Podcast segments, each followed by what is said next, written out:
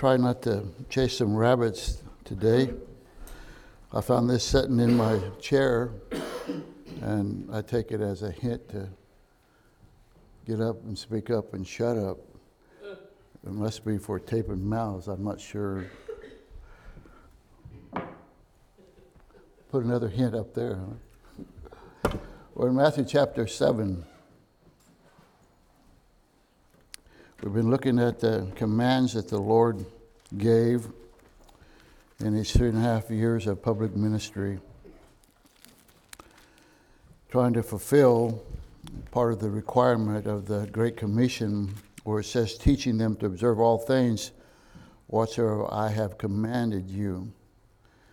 And today uh, we come to a very challenging passage, at least for me, or one verse, and verse 12.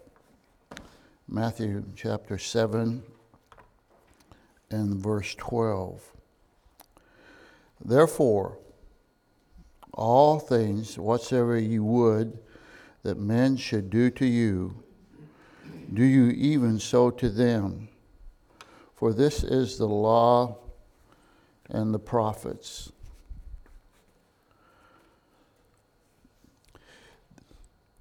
This is familiar to many of you, and actually familiar to most of the world, uh, that has been associated with Christianity. It's become known as uh, the Golden Rule. It's a very understandable. We won't have to break down the words uh, in it. Uh, there's no mystery there. Uh, it's what we often break down to say, do unto others as you would have others do unto you. And if this verse was followed by humanity and faithfully obeyed by the people of the world, all wars would cease. Personal fights would be done away with and our world would become a place of peace and harmony.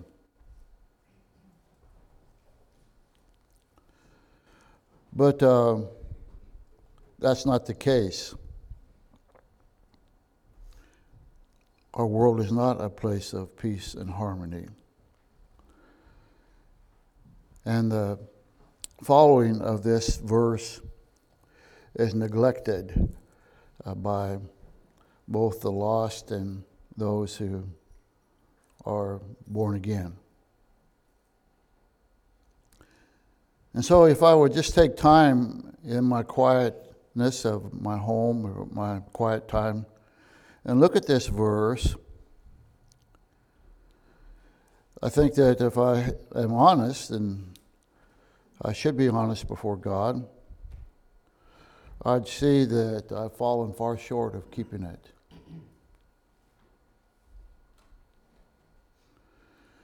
It ought to cause us to be humble before the Lord and realizing how we've fallen short.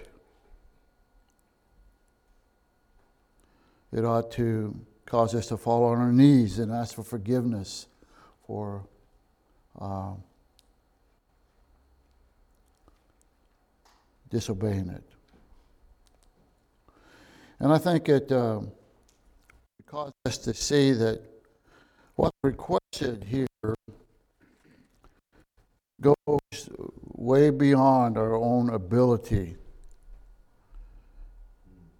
which would require us to depend upon His grace and the inner working in our lives of the Holy Spirit. Many times when I've uh, been out evangelizing and, and knocking doors or just talking to people. Uh, people claim to be a Christian, and that's usually followed up by them saying, I keep the golden rule. I do unto others as I'd have others do unto me. But the very statement for someone to say that I keep the golden rule shows you that he, is not, he has no understanding of what it means and that he himself has fallen far short of the glory of God. And so let's just consider this. And, and uh, though it's not found in the Bible, uh, it does say the golden rule, and, and it's not. It's a it's a it's a good description of of this verse, and particularly we'll note that word rule. What is a rule? Well, rules are something that are standards to live by, authoritative, they're principles. In a football game, there are certain rules that you have. Timothy, Paul writing to Timothy and trying to use the illustration of athletics, he said, And if a man strive for masteries, yet he is not, uh, he is not crowned, except he strive lawfully. And so uh, when we talk about a rule, uh, rules, rule is a, is a standard. It's, uh, it's what we should live up to. It's, it's, uh, it shows us the mark that we should try to go for. But also, a rule is like a ruler, and uh, it's a measurement. And if I'd ask each of you to take your hands and, and, and show me what a foot is, what 12 inches is this morning, uh, we would go around and measure, and probably, maybe by chance, a couple of us would be close or maybe even the same. But how do we tell what 12 inches is? Well, we need a rule. There needs to be a standard. And in fact, in uh, I think it's in uh, Washington D.C., they have uh, the standards of what is really a gallon, what is a certain amount, and there's, there's a standard in our world. And uh, I don't know if you know, but uh, actually, filling stations have to have their pumps calculated at least once a you know maybe once a year, at least a couple of years. They have to have it calculated to make sure that a gallon is a gallon. And if you're uh, pumping, I know this from my working for my father. If you're pumping a gallon of diesel, it's going to be different in volume than a gallon of gasoline because it has to be calculated to the viscosity of the fuel. But, but the problem, is, what I'm saying is this: is that uh, there has to be a rule. And when we talk about this rule here, not only does it give us a, a, a standard, but it also gives us a measurement.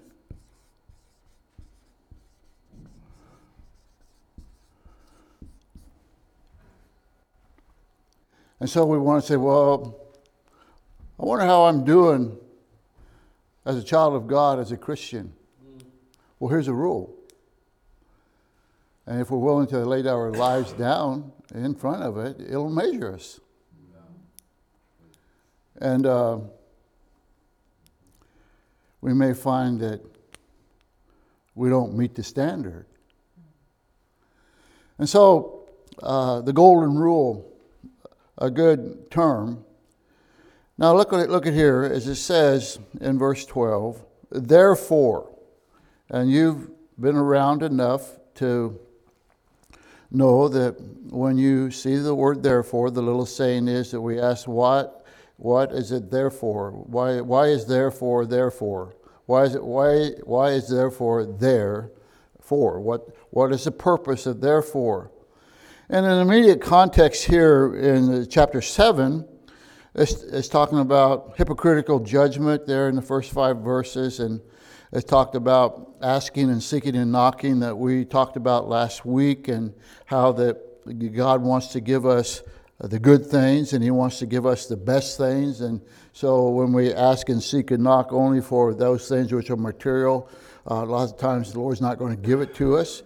Or it may be that we pester Him so much that He said, okay, go ahead and have it.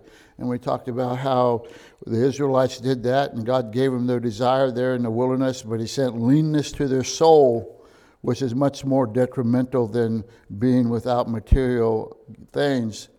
And so that therefore, I think if we really take our time and look at this, you'll see that the therefore pretty much encompasses all the Sermon on the Mount.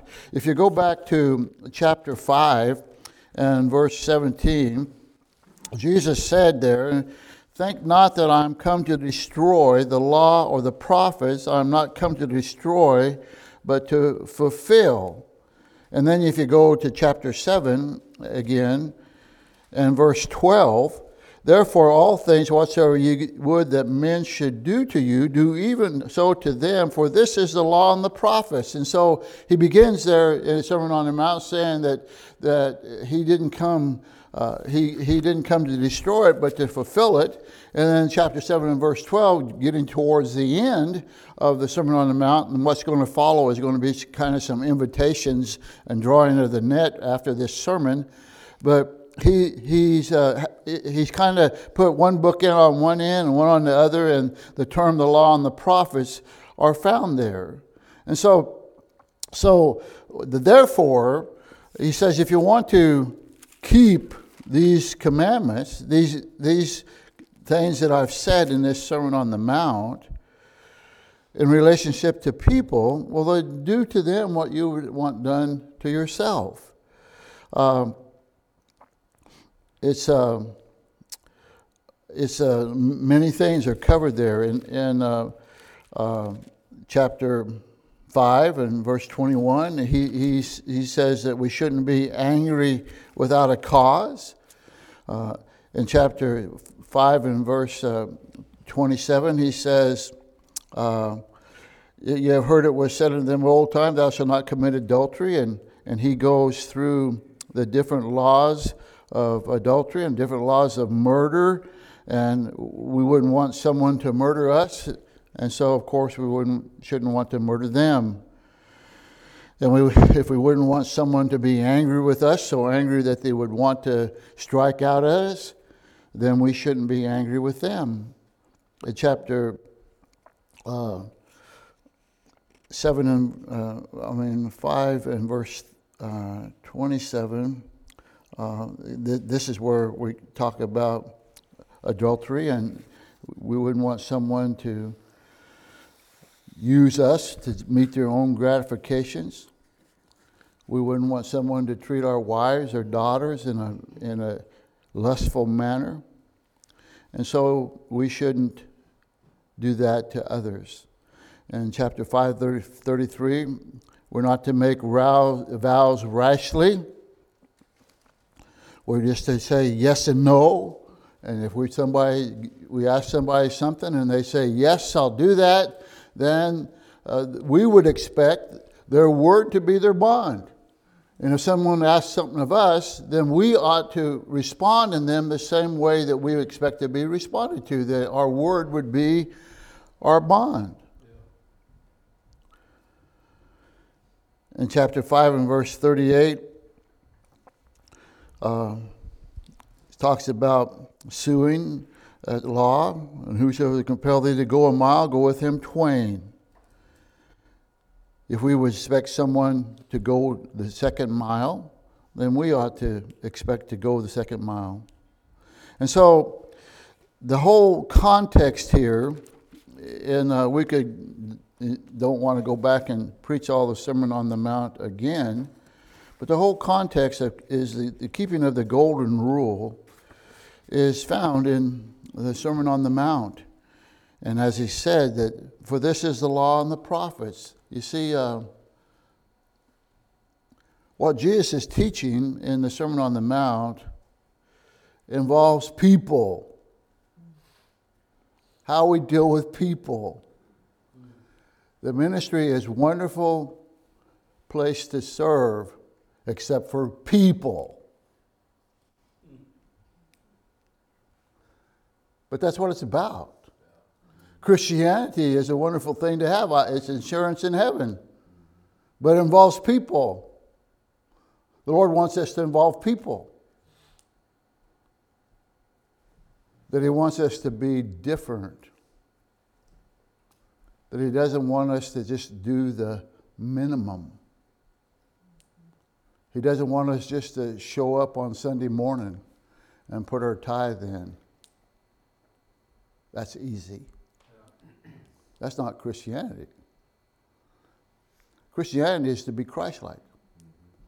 And so he, uh, he uh, is calling upon us to personalize this rule. You see here when he says in verse 12, Therefore, all things whatsoever you would that men should do to you. Uh, what is that word men? Well, it's mankind, it's people in general.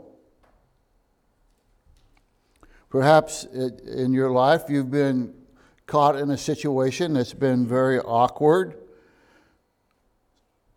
Perhaps you've been caught off guard by some insensitive act that someone did to you. Or perhaps someone has asked of you something that you could not give them. Or perhaps you've been offended in some way. Someone's acted very insensitive toward you. The question is, how should you respond? I was talking to Chris about what I was teaching this morning, and I say in Eastern Oregon, the response is if they hit you, you hit them back harder. That's kind of the uh, modus of operation for people. They did this to me, so I'm going to do this to them. They plowed my driveway shut. Hmm. Let's get my snowblower and we'll go fix that situation.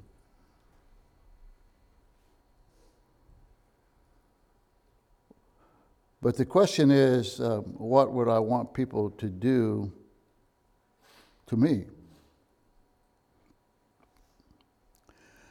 I think we all, on the very fundamental basis, fundamental down to the rock bottom core of our lives, we want people to love us or at least like us and to treat us with respect. No matter what you said or what you've done. Don't we want people to look beyond what we've done and the surface of the moment and to see the real us? Maybe that wouldn't be so good after all, but. Wouldn't we want people to assume the best about us?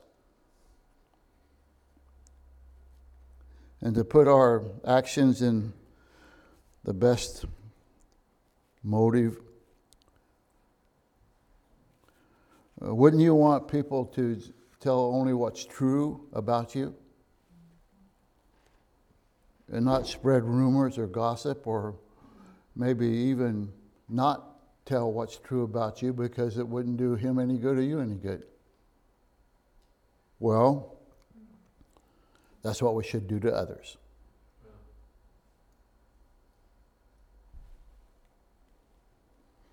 What about when we disagree and we heartily disagree? There's a controversy.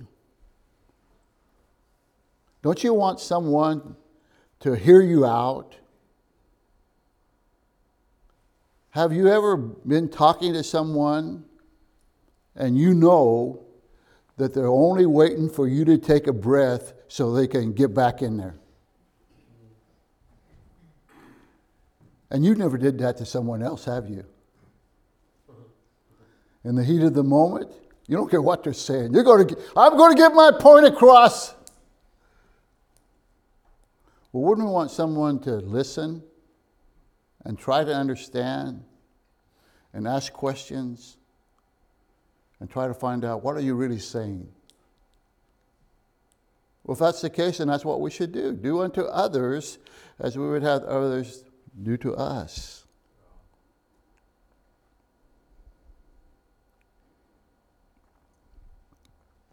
If you were in a real need, of some help of some kind?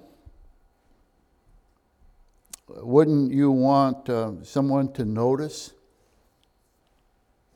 your situation? And without having you, you having to go and, and with being humbled request for them to help. But wouldn't we want someone to notice our need and gladly come and say, hey, I see you're having problems here. Let me, let me help you. That's what we'd want. We wouldn't want to be humble to the point of, you know, embarrassment. But what a joy if someone would say, hey, I've noticed that you're having a little trouble here. Let me help you. Well, if that's what we want, shouldn't we do it to other people? If you've sinned against someone or offended them in some way, and you have sincerely asked their forgiveness, wouldn't you want for forgiveness to be granted? And wouldn't you want that matter to be put behind you and forgotten? And not brought up in the next heated discussion? Wouldn't you want to move towards peace with a person and to welcome them? Well, if that's what we want, then when people ask forgiveness, we should forgive them. It doesn't mean things can always be the same because people reap what they sow. But it does mean we can't hold a grudge against them. It does mean we not uh, we don't let them go around with a big question mark over their head the rest of their life from us. We wouldn't want that. And the Lord says very clearly here Therefore, all things whatsoever you would that men should do to you, do you even so to them, for this is the law and the prophets. Now, I want you to see the uniqueness of this rule. Throughout society, but even before the Sermon on the Mount and after the Sermon on the Mount, we find in the Greeks and the Romans uh, a same kind of wording, similar wording, but with a distinct difference. I'm going to read you what's, what they say about five different people here, six different people. And I want you to see where the difference lies. Some of you have heard of Hillel, a rabbi prophet, a Jewish prophet, I mean, a Jewish uh, rabbi, not a prophet. He said, What is hateful to yourself, do to no other. In an ancient Jewish writing called the Letter to Aristeas, an Egyptian king was said to have asked a group of Jewish scholars what the summation of the teaching of wisdom would be, and one scholar said, As you wish that no evil should befall you, but to be a partaker of all good things, so you should act on the same principle toward your subjects and offenders, that no evil would befall you. In the apocryphal book, the Tobit, it says, What thou thyself hatest, do no man to no man do. Confucius was asked if there was one word that would serve as a rule for practice in all life, and he replied, Is it not reciprocity? I guess I pronounced that right, which is given in the same. Would be such a word. What you do not want done to yourself, do not do to others. Epictetus, a Greek philosopher, said, What you avoid suffering yourself, seek not to inflict upon others. And the Stoics, a group of Jews, what you do not want to be done to you, do not do to anyone else. What's the difference? Huh?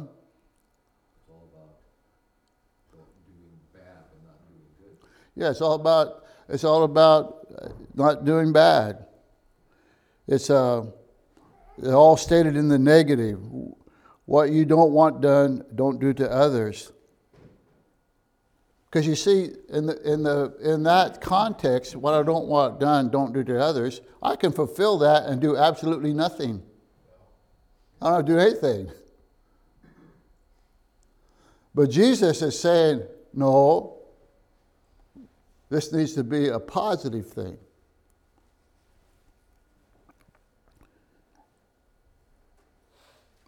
Instead of, uh, if I seek to actively do to others what I want them to do to me, as I see it and the Lord brings it to my attention, I don't think it's talking about we should be the world's welfare system. But at times, God opens our eyes to the needs of people in and outside the church. And the, and the, the Bible already commends uh, that we should help those of the household of faith. They ought to be priority.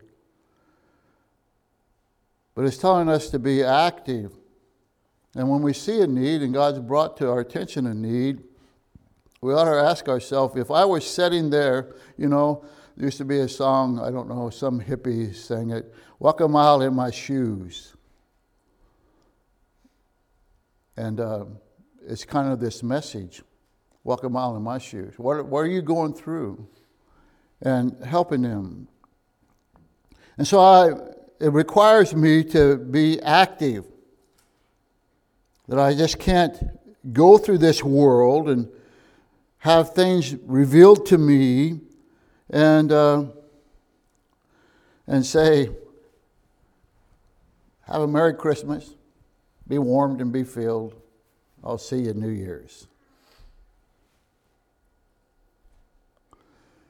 This rule, this command from our King opens up a new area of responsibility to me. Suddenly, when I see this rule, I have to think. I have to evaluate. Sometimes, and I feel like I feel this way when I, I don't know if you know, but on Fridays I work with the Fairbanks Food Bank, and we distribute food, food to five different families out here. Some of them are perpetual. And I don't know really if we're doing them any good. And we live in a society which doesn't really let us do people good sometimes because you know what the greatest motivator to get off your butt and work is? Hunger.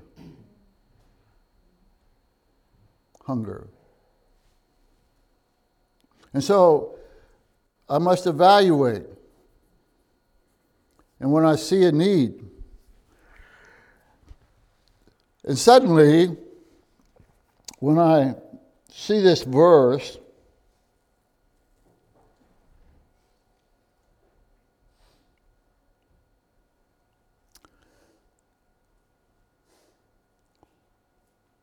It's going to uh, challenge me to love my neighbor as myself.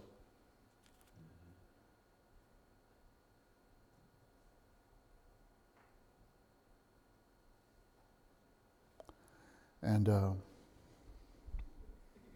that is a challenge because I, I love myself pretty good.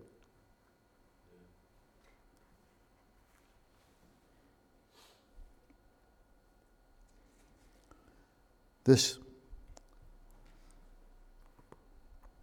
makes me consider seriously what Paul said in Philippians. He said, Let nothing be done through strife or vainglory, but in lowliness of mind, let each esteem others better than themselves. Look not every man on his own things, but every man also on the things of others. that actually we have a responsibility to notice people's lives and to look on their needs. Let's read some verses here. Romans 13 and verse 8.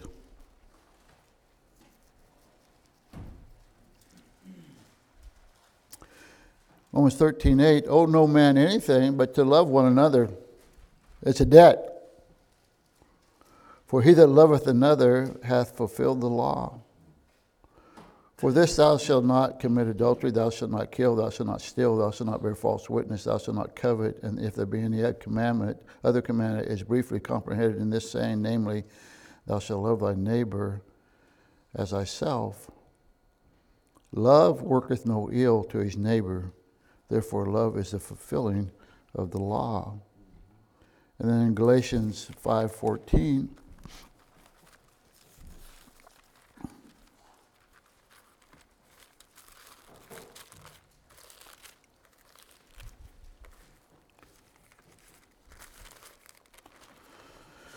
Galatians 5:14 For all the law is fulfilled in one word even this thou shalt love thy neighbor as thyself. And then back in Matthew 22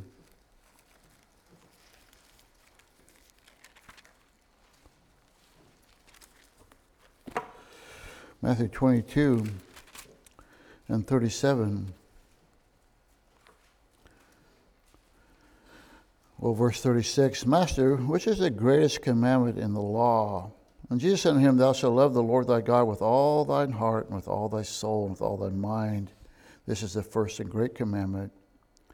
And the second is like unto it Thou shalt love thy neighbor as thyself. On these two commandments hang all the law and the prophets.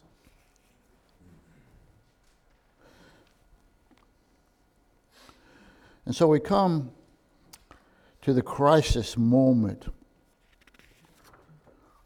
Our King has said, Therefore, all things whatsoever ye would that men should do to you, do ye even so to them, for this is the law and the prophets.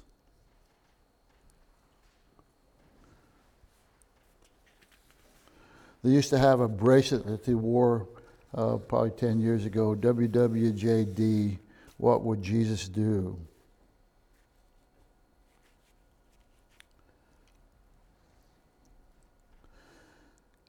And so I would say to you that as we come to this crisis moment,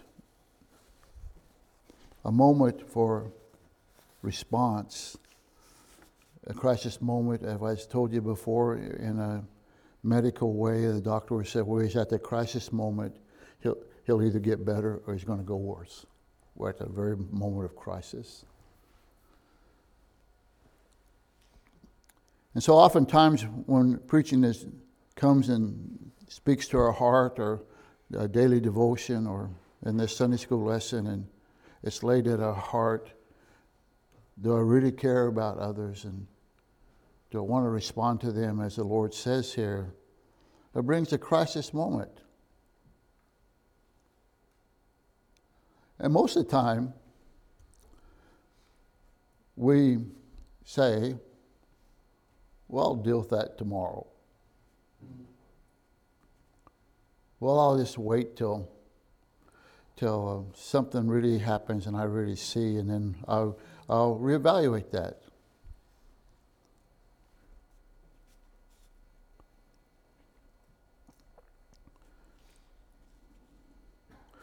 But I think what we need to realize is this is that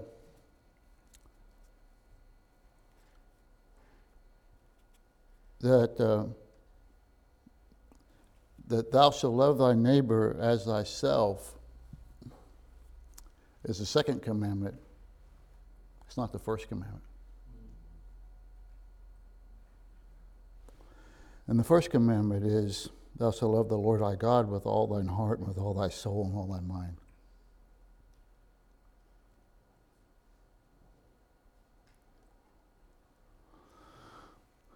And when this world's people become just slow cars in front of us that need to get out of the way, just get out of the way.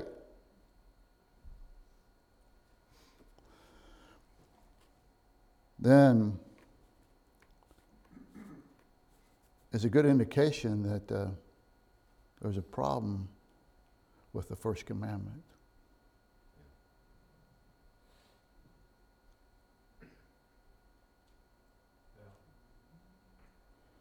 Because God loved us when we were unlovable.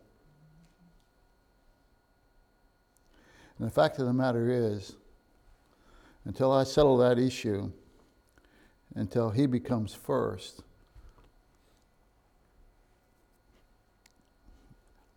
I'm a branch that's not really connected to the vine. And the ability to love others as a Lord is not coming through the branches. I'm not getting sustenance from God. I'm not plugging into the Holy Spirit.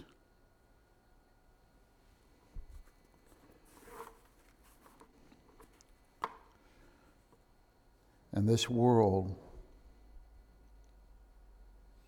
is going on its merry way straight to hell because uh, they do not see anything that resembles Jesus Christ in our lives. But the king says, this is what the king says. This is a law, this is an imperative that comes down from heaven.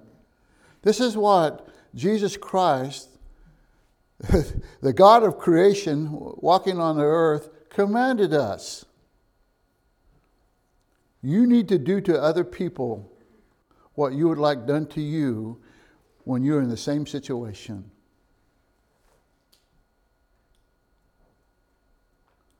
And that's not going to happen until I love the Lord thy God with all my heart and all my soul and all my might.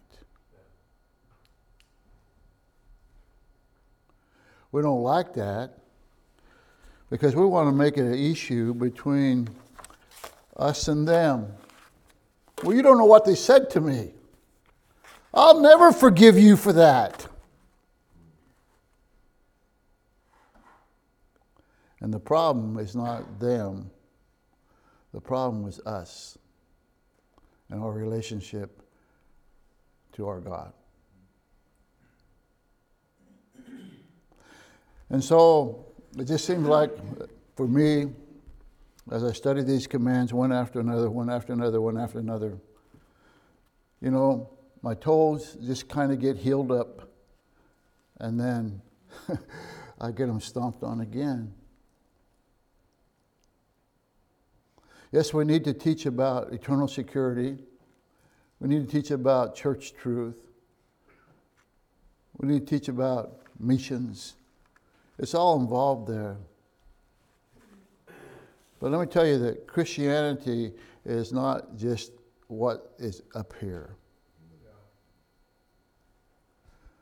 but it's what meets the road as you travel down the road and people get in your way.